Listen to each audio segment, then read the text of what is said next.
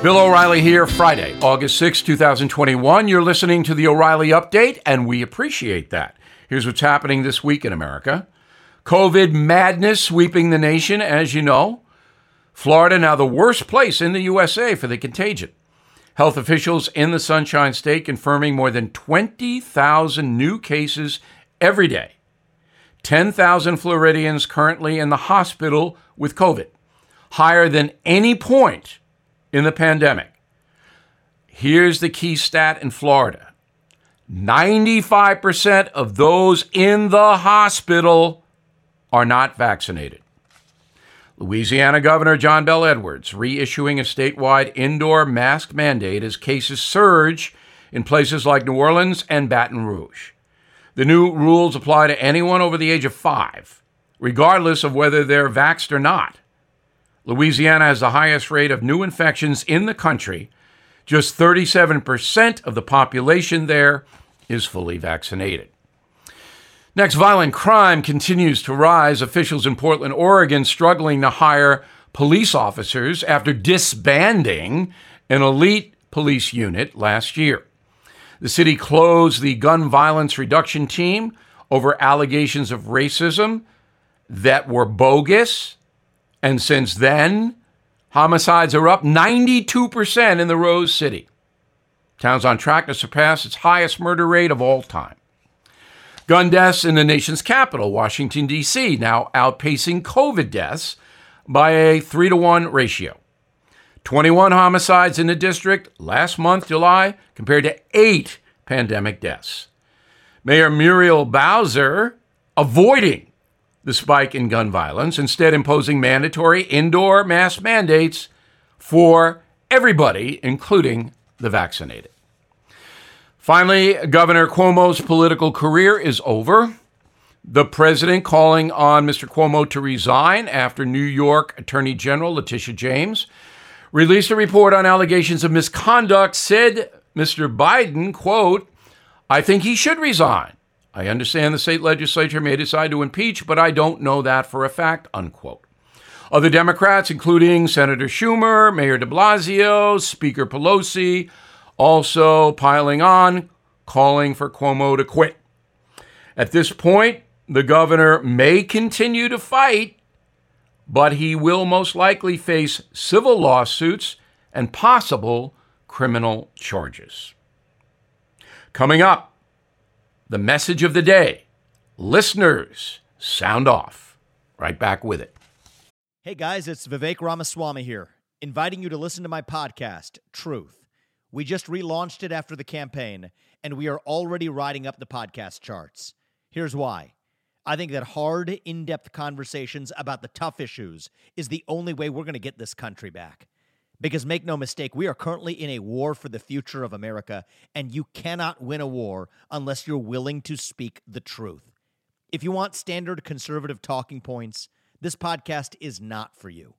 But if you want to go deeper and hear the conversations you're not going to find anywhere else, the conversations that will challenge you, that will challenge me, then subscribe to Truth with Vivek Ramaswamy on Apple, Spotify, or wherever you get your podcasts. And I promise you, you're going to cover terrain that you're not going to hear elsewhere. Time now for the O'Reilly Update message of the day. Listeners sound off. We do this every Friday. If you'd like to reach me, bill at billo'reilly.com, bill at billo'reilly.com, name and town if you wish to opine. Let's begin with Jason, Boynton Beach, Florida, nice town. O'Reilly, you said I understand the freedom argument, but health and safety overrides. I'm pretty shocked that you said that and disappointed. As a patriot and historian, you know full well what Benjamin Franklin said. Quote, those who would give up essential liberty to purchase a little temporary safety deserve neither liberty nor safety. Benjamin Franklin. Okay, Jason, I know the quote but you are taking it out of context. Mr. Franklin, a brilliant man, was talking about dissent, political dissent. He was not talking about public safety, health issues. If people do not get vaccinated, the COVID pandemic will never stop and people will die. So if you have to compromise a little liberty and get the vaccination for the overall good of the nation, I think Benjamin Franklin would have been first in line. Gary, Tulsa, Oklahoma, comparing polio to COVID is spin, O'Reilly. Polio had a 30% death rate, COVID about 1%. It's not about death rates, Gary. It's about hospitalization. It's about people and children in danger in a variety of health ways. Now, the polio vaccine is very instructive and relevant to today, and it's not spin. In the 1950s, people were being paralyzed from polio. A vaccine Jonas Salk, was developed. But the federal government did not mandate the vaccine because that is unconstitutional.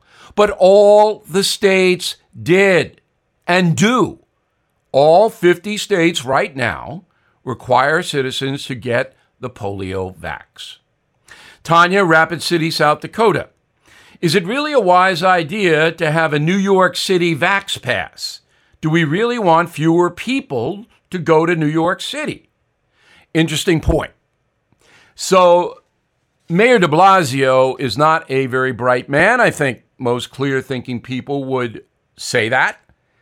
The 50 billion with a B dollar tourism industry will be impacted by the Excelsior Pass, which New Yorkers have to have if you want to do anything inside. Tourists are not going to get that. So they're not going to come to New York City.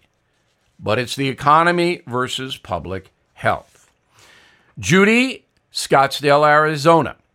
I love the facts you give about COVID. Could you continue to do that? That's what we need.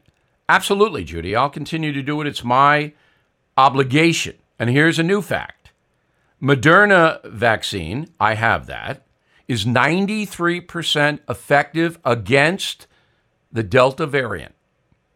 93%. New study just released.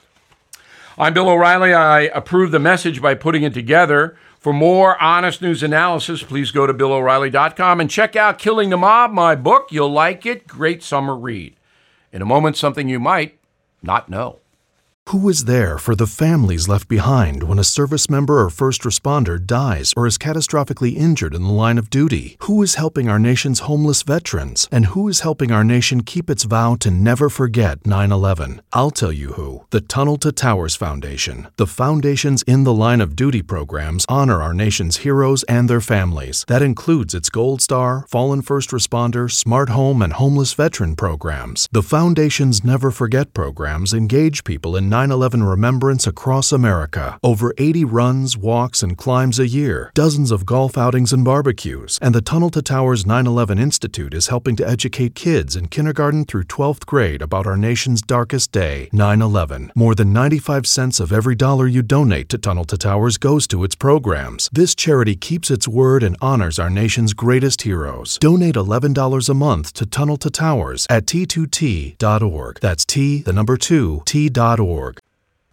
Now, the O'Reilly update brings you something you might not know. This week in 1882, a group of young men were mortally wounded during a raucous Election Day gathering in rural Kentucky. The deaths would spark the most infamous family feud in American history the Hatfields and McCoys. The rivalry went back decades.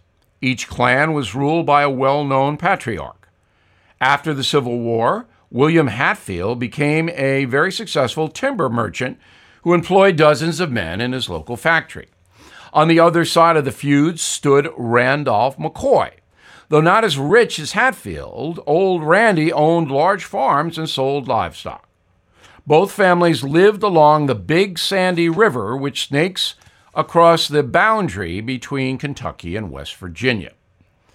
The first violent event in the feud was the 1865 murder of Randolph McCoy's brother by a local militia called the Logan Wildcats. members of that militia included William Hatfield and his cousins. Relations between the two families got worse over the next decade before flaring into violence. Why? Well, there was a dispute over a single hog. In 1878, Randolph McCoy accused Floyd Hatfield, a cousin of William, of stealing one of his pigs. The accusation sparked brawls and shootouts between the two families. The low point occurred in August 1882. A violent altercation between the gangs led to the death of one Hatfield and three McCoys. The murders caused a series of revenge killings over the next few years. The media began to report on the situation in 1887, portraying both families as violent bandits. The beef eventually faded in the early 1990s, but the names Hatfield and McCoy would be synonymous with family feuds forever. And here's something else you might not know. Descendants of both clans were featured in a 1944 issue of Life magazine. Family members are photographed working together in a West Virginia factory that produced military uniforms for World War II. So, in the end, patriotism solved the Hatfield McCoy feud. Back after this. It's another morning, and you're all set for work. You grab your coffee, head out the door, and your car decides today's the day it won't start. Panic sets in. You're not just late, you're stranded. Get ahead of unexpected car repairs before they strike with CarShield the most trusted vehicle protection company. For almost 20 years, CarShield has saved millions of drivers from repair nightmares with low monthly plans that cover up to 5,000 major parts and systems, like pricey transmission and engine repairs and check engine light mysteries. Visit CarShield today at carshield.com/carlson. Plans include unlimited miles, 24/7 roadside assistance, help with flats, lockouts, and rental car options. Save 20% and get a free quote by visiting CarShield online at carshield.com/carlson. Don't wait for the next surprise. Choose peace of mind with CarShield. Go to carshield.com/carlson and save 20% today. Thank you for listening to the O'Reilly Update. I am Bill O'Reilly. No spin, just facts, and always looking out for you.